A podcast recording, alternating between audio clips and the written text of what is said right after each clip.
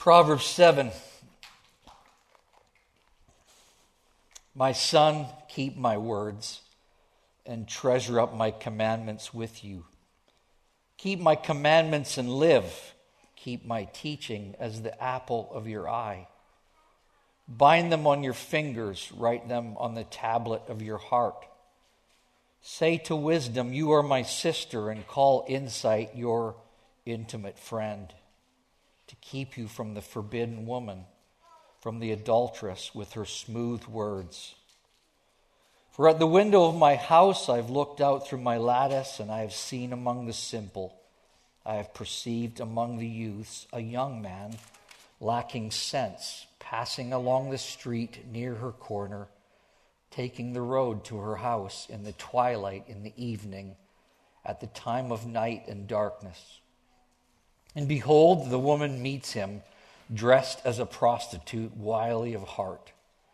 She is loud and wayward. Her feet do not stay at home. Now in the street, now in the market, and at every corner she lies in wait.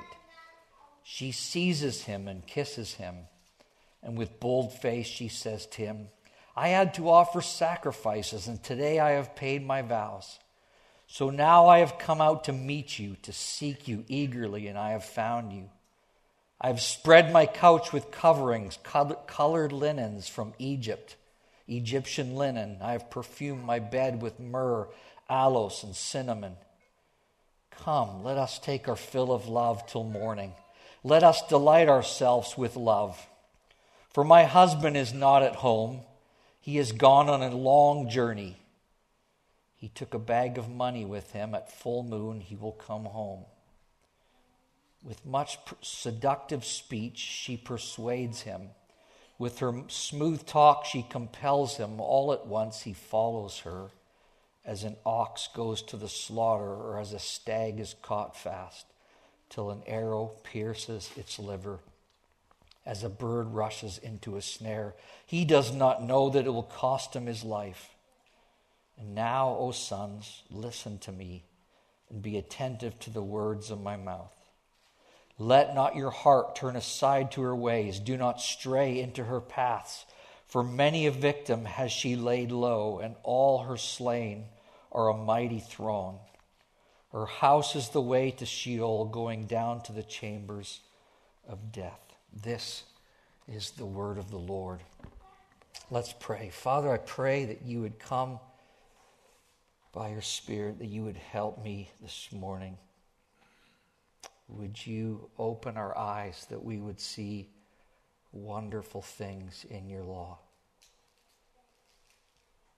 I pray for the gift of illumination that you would open our eyes, help us to see. And may the effect of our being together this morning is that we love Jesus more because we saw his glory and his beauty in the scriptures. We give you thanks in Jesus' name. Amen. Last Sunday afternoon, I had the privilege of going golfing with my two older sons. Um, two of my best friends, 33, and October will be 32. Um, and the, the goal of the golf uh, event was one, to to play golf because we like to play golf. Secondly, to be together uh, because I love, love, love. It's the best time ever when I hang out with my boys. Uh, to check in. Uh, it wasn't, didn't take very long, maybe the second hole. I was able to look them in the eyes. It's been a while and say, How's your soul?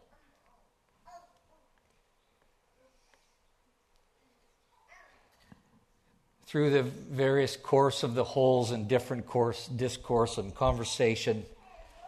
It ended this way as we were putting our golf bags into our cars and giving hugs and communicating, expressing our love for one another. I ended this time together by saying, Boys, keep your eyes on Jesus. Our passage this morning is cast in the form of a father giving instruction to his son. I don't think they were on a golf course. But it's a warning to the son to avoid the sexually promiscuous woman. He's urging him to keep his words as though it was God speaking to the son. Treasure them, get wisdom. Why? Because they're going to keep you from the forbidden woman, from the adulteress with her smooth words. It's warning against the adulteress and the prostitute that, that has been a major reoccurring theme so far in the book of Proverbs in chapter 2 and in chapter 5 and in chapter 6, and now a full chapter committed to this topic in chapter 7, our text this morning. The father's remedy for promiscuity is treasure the word of God. His remedy is to stay away from her, you need to treasure the word of God. Seems a little outdated, doesn't it? Maybe it's, maybe it's just a bit too simple. You're not really going to tell me that if I have a devotional life or that if I read my Bible, I'm going to be kept from sexual temptation, are you? Yes. I think this morning we need to hear these words as words from our Heavenly Father to us, calling us to treasure His words, treasure His words, which will keep us from sexual temptation. Let me say at the outset that all this, although this text is, is about a sexually promiscuous woman, it could have just as easily been about a promiscuous, immoral man. So this morning, both men and women, we are all included. We must all pay close attention. Teenagers, singles, married couples. My first point this morning is treasure God's word. Treasuring God's word will keep you from sexual temptation. Verses 1 to 5, we see versus these we see these this graphic comparison these graphic comparisons. My son keep my words and treasure up my commandments with you. Keep my words what he's saying keep my words as you would keep treasure. Keep my words as you would keep treasure. Jesus said where your treasure is there will your heart be also. If we love this book and we treasure this book, our hearts will be towards this book and not elsewhere. Keep my words as you would keep treasure. Keep my commandments and live. Keep my words as you would your life. Keep my words as you would your life.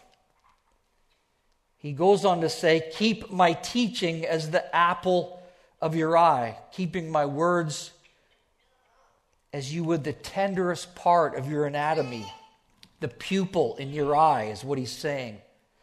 It's the most sensitive part. It's the have you ever had just the smallest speck of dust get in your eye? Isn't it just the worst? It, it must be protected. It must be precious. I was gone uh, on a trip at, a, at the pastor's college many years ago, and while I was there, um, I was wearing contacts, and I wore contacts around the clock for too many days, and one like stuck on my eye, and it was brutal. And I ended up to go go see an eye doctor because my eye was going berserk, and I found out that my cornea I had a scratched, or even worse it was terrible. The eye doctor said, You need to get on an airplane and go home immediately and get someone to, to help you, or you're going to lose your eye.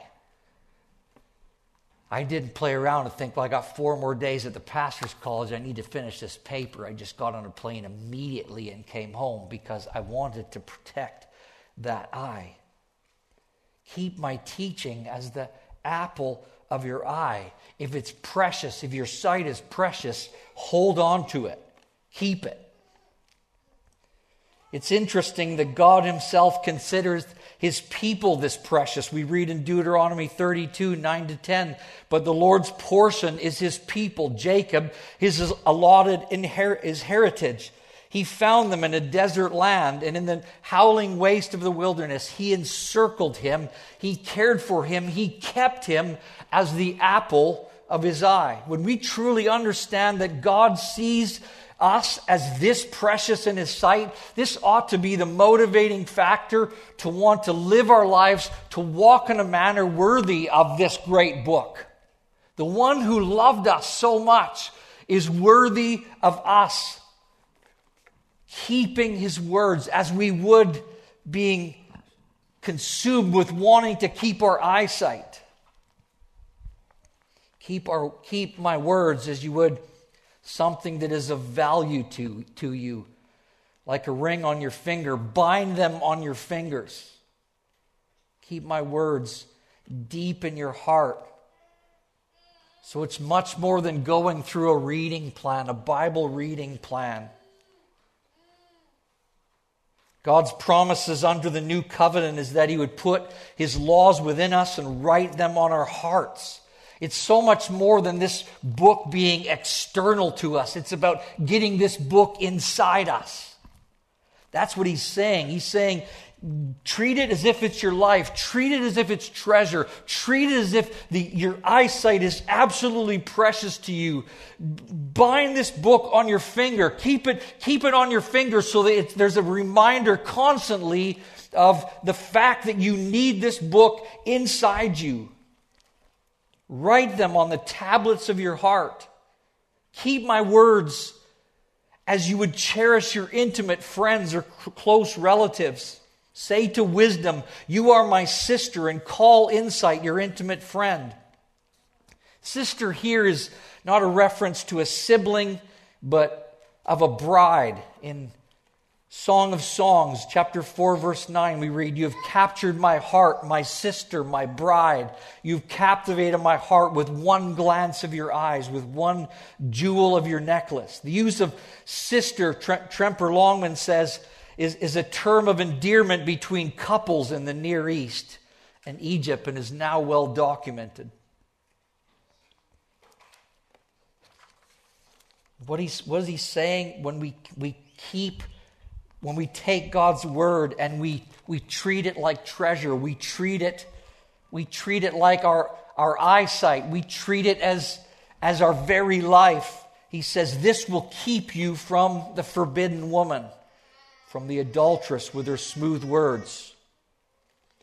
Now, the forbidden woman can mean a, a non Israelite woman, can also be a person who's outside the bonds of your marriage covenant. The adulteress also meaning one who is alien to the marriage covenant. Keeping God's word, treasuring God's word, will keep us, the scripture says, from the forbidden woman. The psalmist says it this way in Psalm 119:11, I have stored up your word in my heart.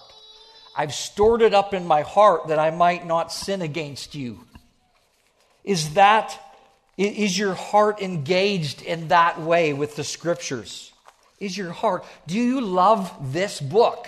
Is it treasure to you? Is it life itself? Is it deep in your heart?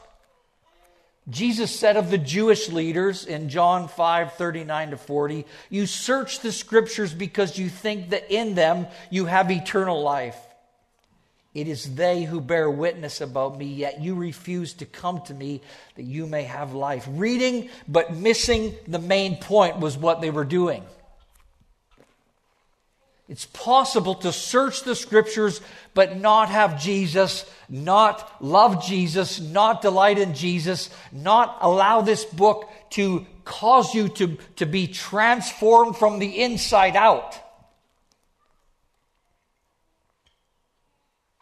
The scriptures point us to Christ. The scriptures are about an intimate relationship with the person, Jesus Christ. I can't stress this enough. The greatest deterrent, deterrent from sexual temptation is finding life in Jesus, the Word made flesh. Jesus is the all satisfying treasure. My, my children growing up, when they were younger. I remember just teaching them and, and having conversation about what a devotional life looked like. And often we would sit at the dinner table and I'd say, How's it going? What did you read this morning? And often in those conversations, you would hear sometimes, Well, I've been reading in the Gospel of John the last three or four days, but I don't, don't really feel like I'm getting anything out of it. And as they grew and they began, continued to search the scriptures, read the scriptures, there was, there was a, a growing understanding of the scriptures, but often still that same, that same reply. I, I don't feel like I'm getting much out of it. I've always said to my own soul, preach to my own soul as I'm going through a Bible reading plan like I am right now. If day two, day three, day four, I'm just kind of going through the motions and there's a disconnect and my soul, my heart is not engaged, I'm wondering what's happening. I'm, I'm like, Lord, I, I feel like my heart is drifted and, and I need you to come. I need you to open my eyes that I would see wonderful things in your law. I need you to speak to me. This, this book needs to be living and active in our lives.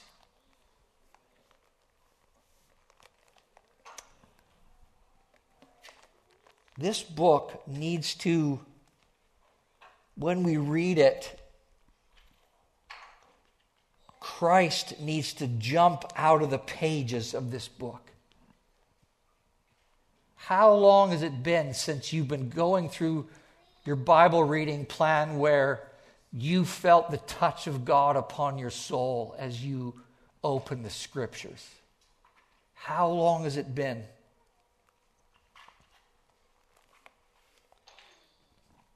This is going to keep you from the forbidden woman. Milton Vincent in the Gospel Primer says, Though saved, I am daily beset by a sinful flesh that always craves those things that are contrary to the Spirit. Would you say amen to that? These fleshly lusts are vicious enemies, constantly waging war against the good of my soul, and yet they promise me fullness, and their promises are deliciously sweet that I often find myself giving in to them as if they were friends that have my best interests at heart. On the most basic of levels, I desire fullness and fleshly lust seduce me by attaching themselves to this basic desire. They exploit the empty spaces within me and they promise that fullness will be mine if I give in to their demands. Listen, when my soul sits empty and is aching for something to fill it.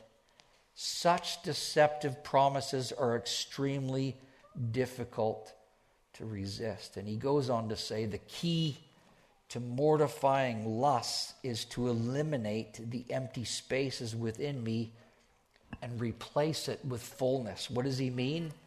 He says, In the gospel, I experience a God who glorifies himself by filling me with his fullness. Jesus said, He who continually, continually comes to me will never hunger or thirst again. What happens to my appetite for sin when I am filled with Christ? My hunger for sin diminishes, and the lies of lust simply lose their appeal.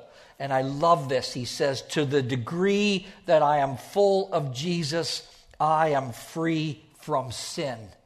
Eyes do not rove, nor do fleshly lusts rule when the heart is fat with the love of Jesus.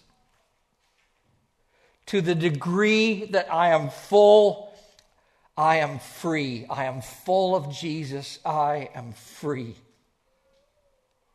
psalmist writes over and over again in Psalm 119 I find delight in your commands. I love your commands. I love your laws. It's my meditation day and night. I love your commands above gold, above fine gold. I rejoice at your words like one who finds great soil, spoil. My soul is consumed with longing for your rules at all times. Is that our heart?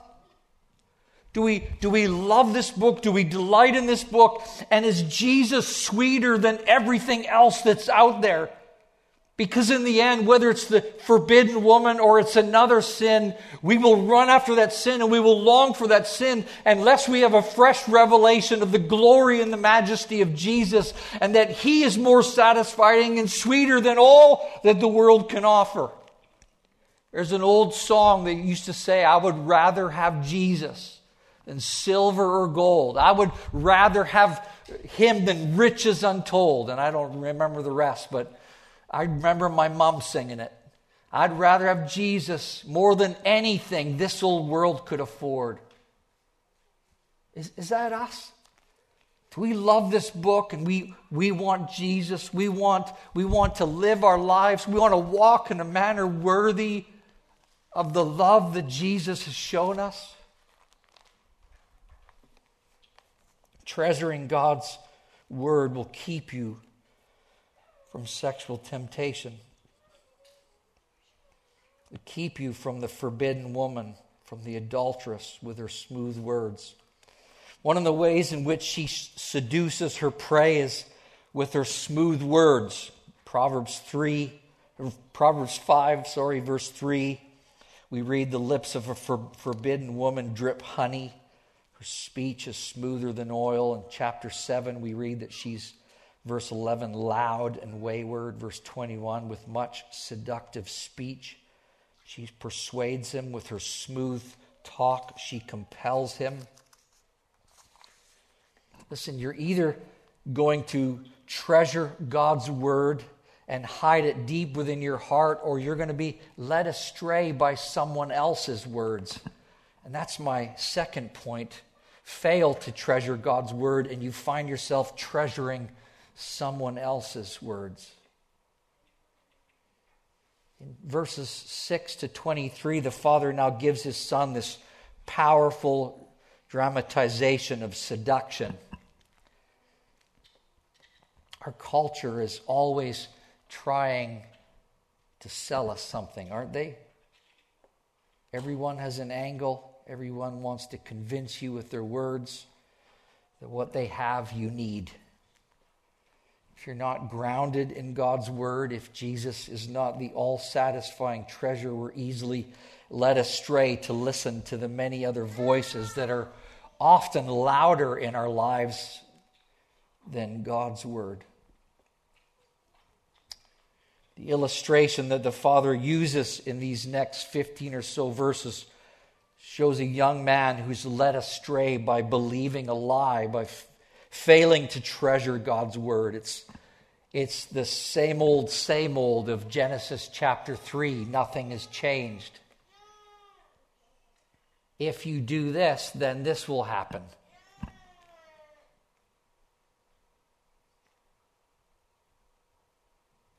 Verse 6 For at the window of my house I looked out through my lattice, and I've seen among the simple, I've perceived among the youths a young man lacking sense. As the darkness begins to fall, there's a young man aimlessly heading towards destruction. Seems that the father is reporting the events from God's perspective. He's looking down, he's seeing this young man from God's objective position. God, the one who sees our every move, who knows our every motive, he's the one watching. As Psalms 33, verses 13 to 15 remind us, the Lord looks down from heaven. He sees all the children of man. From where he sits enthroned, he looks out on all the inhabitants of the earth. He who fashions the heart of them all and observe all their deeds. There's this group of young people, simple people, naive, untaught, inexperienced, gullible, easily convinced, lacking discernment. They unwisely are opening, they open themselves up to various people and influences easily. And the father focuses his story on one young man in the mix, lacking sense, lacking experience and discernment. It's not an IQ problem. His problem is that he isn't grounded and he doesn't consider the cost of his actions. He's okay doing his daily devotions, but his heart is disengaged. He's going through the motions outwardly, and yet externally there's nothing happening. He's quick to get over with them so he can get on with his day and focus on listening to the many other voices. Passing along the street near her corner, taking the road to her house in the twilight, in the evening, at the time of night and darkness. He's listening to himself. He's listened, listened long enough to take a walk. You ever been there? Temptation doesn't just come out of nowhere, but you've been listening to yourself for a certain amount of time, and then all of a sudden you listen long enough to say, Well, I don't think it's going to hurt if I just take a walk, if I just stay up a little past my wife and look on my device for an hour.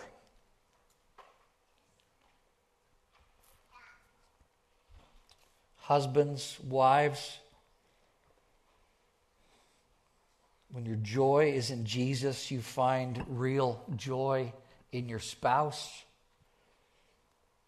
And when your joy isn't in Jesus, you will listen to yourself and you will take a walk. It starts so innocently a little drift here and a little drift there.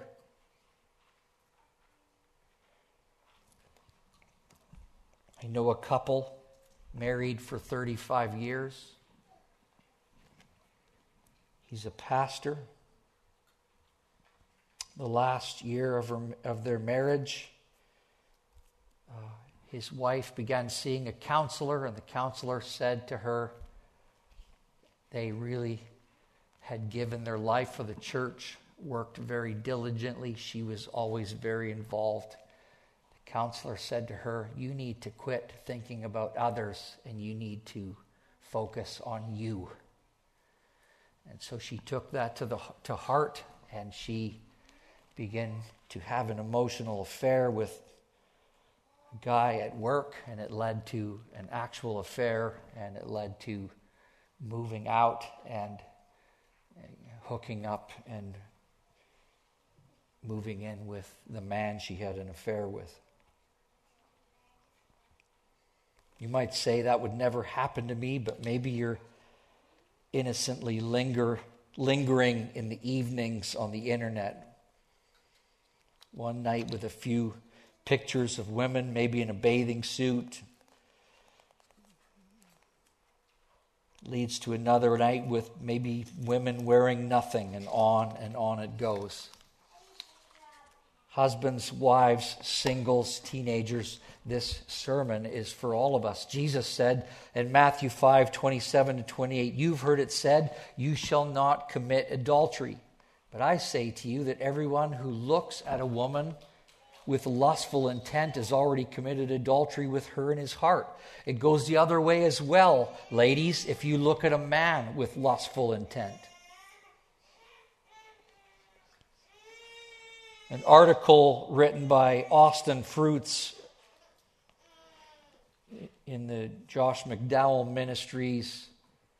He says the reach of the porn industry is mind boggling. One study found that porn sites receive more regular traffic than Netflix, Amazon, and Twitter combined each month. This was uh, written last year. Porn now accounts for a third of all internet traffic. More than 91% of men and 60% of women have reported consuming pornography in the past month. 79% of men and 76% of women ages 18 to 30 view pornography at least once a month. 64% of young people ages 13 to 24 actively seek out pornography. Sexting has become all the rage. Listen, at the heart of this, at the root of this, is looking for something to satisfy when this alone can satisfy. But it's not just a book, it's not just a dead book, it's a living book, it's an active book. It's a book that when we sit down and we say, Holy Spirit, I need you to awaken this book and show me Jesus, show me that He's better than everything else, He will. 60 to 72% of men and 24 to 30% of women in the church are sex addicts. It's a slippery slope. Behold, a woman meets him, verse 10, dressed as a prostitute, wild of heart. Notice it doesn't say she's a prostitute, but rather she's dressed like one. She may have been maybe possibly tired of her husband ignoring her, and so she's she's going to dress in a way that someone will pay attention to her. Her appearance captures her prey. She's dressed to kill. She's worldly wise. She has this young man, this naive man, man without discernment in her sights. He may have been looking for her, but she's been looking for him in full view long before he was looking for her. 11 and 12, she is loud and wayward. Her feet do not stay at home. Now in the street, now in the market, and every corner she lies in wait. She has an agenda. She's intentional. Listen, the, the, the, temptations out there, they are intentional. The, the, our flesh, the world and the devil are always intentional. She wants to be where the men are gathered to do business in the street, in the market, in every corner. She wants to be on the move. She's, she's restless and unsatisfied, never satisfied with her current situation, always wanting more.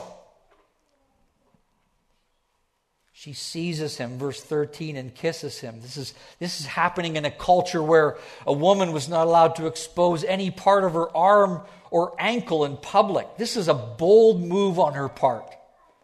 One commentary said it was a shock akin to a lightning strike. His personal, moral, and cultural limits were shattered in an instant, and if not for the rush of a sensual arousal that shot through his body, he likely would have recoiled and run but he didn't. And neither do we. John Kitchen writes She knows her business.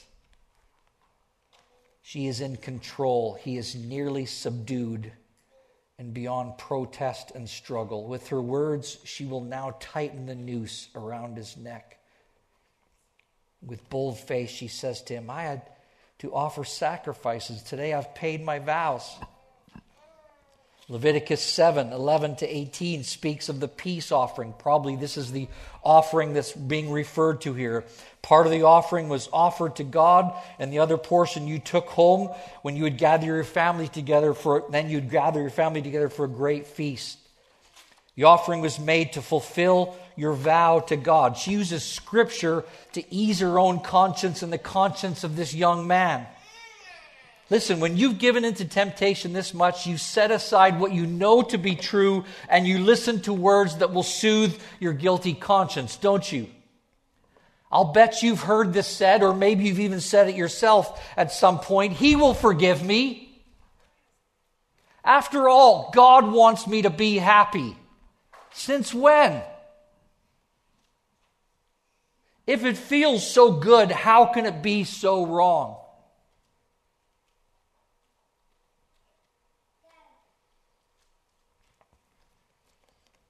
Verses 15 to 21. So now I come out to meet you, to seek you eagerly, and I've found you. I've spread my couch with coverings, color linens from Egyptian linen. I have perfumed my bed with myrrh, aloes, and cinnamon. Come, let us take our fill of love till morning. Let us delight ourselves with love, for my husband is not at home. He's gone on a long journey. He took a bag of money with him at full moon. He will come home with much seductive speech. She persuades him. If we don't treasure this, these words of Christ, then we will find ourselves listening to, we will treasure these words. We'll treasure the lies that, that, that, that, that is speaking in our mind to our own hearts. We'll treasure our own listening to ourselves. We'll treasure words. We'll, it will transition from listening to ourselves to listening to others. She's selling her goods. She's convincing the young man. Notice it's from the street to the couch to the bedroom. Her bed coverings are the finest linens from Egypt. Beautiful, expensive, exotic perfumes, probably both purchased or traded by her husband, who was a merchant away on a business trip. She finally says, Everything is ready. Let's enjoy the full extent of sexual pleasure all night. And again, John Kitchen writes, saying, The harlot urges the young man to drop all his inhibition for one night, to lay aside his scruples just this once, and to bring into the physical sphere what he has heretofore entertained only in mind. This is not love, this is lust. This is sexual passion without commitment, a one night stand instead of a lifetime together through storms and struggles, highs and lows, the good, the bad, and the ugly. And verse 22 to 23 tells us that all at once he follows her, he listens to her, he buys in. He follows her as an ox goes to the slaughter or a stag is caught, fast till an arrow pierces his liver and a bird or as a bird rushes into a snare, he does not know that it will cost him his life. When the pleasurable moment is over, someone will have to pay for it, and it will be very costly. Under the Mosaic law, this could be death. If not death, Proverbs we read last week 632 and 33 says he who commits adultery lacks sense he who does it destroys himself. He will get wounds and dishonor, and his disgrace will not be wiped away. Believing the lie that if I get this one thing, I will be happy, we've walked away from treasuring God's word. Because when we treasure God's word, we understand that Christ alone can satisfy. And now, O sons, 24, listen to me and be attentive to my words in my mouth. Let not your heart turn aside to her ways. Do not stray into her path, for many a victim she has laid low, and all are slain are a mighty throng. Her house is the way to Sheol, going down to the chamber of death. In these closing verses, 24 to 27, the chapter ends with direct application given to the son from his father. This direct application from the Father to the Son is applicable to us this morning as well. And in quickly in closing, I want to say, guard your heart. Verse 25, let your heart not turn aside to her ways. Guard your heart. You're not your own, you're bought with a price. Guard your mind, guard your heart with the gospel. Remember whose you are and who you are in Christ. Stay close to Jesus. Don't stray into her path. Be attentive to my words. Listen to me. I'm a speaking God that wants to meet you every time you open the scriptures. If it's been a week and nothing's happened in your Bible reading, then get on your face and say, God, I need you to come. I need you to speak to me. I need you to show me Jesus afresh that I would see him as the all satisfying treasure then look past her to the countless casualties, all her slain are a mighty throng. These three chapters, Proverbs 5 to 7, show us that there's more going on than meets the eye. This is a spiritual war. Never, never underestimate the enemies of your soul. Life and death and relationships are involved.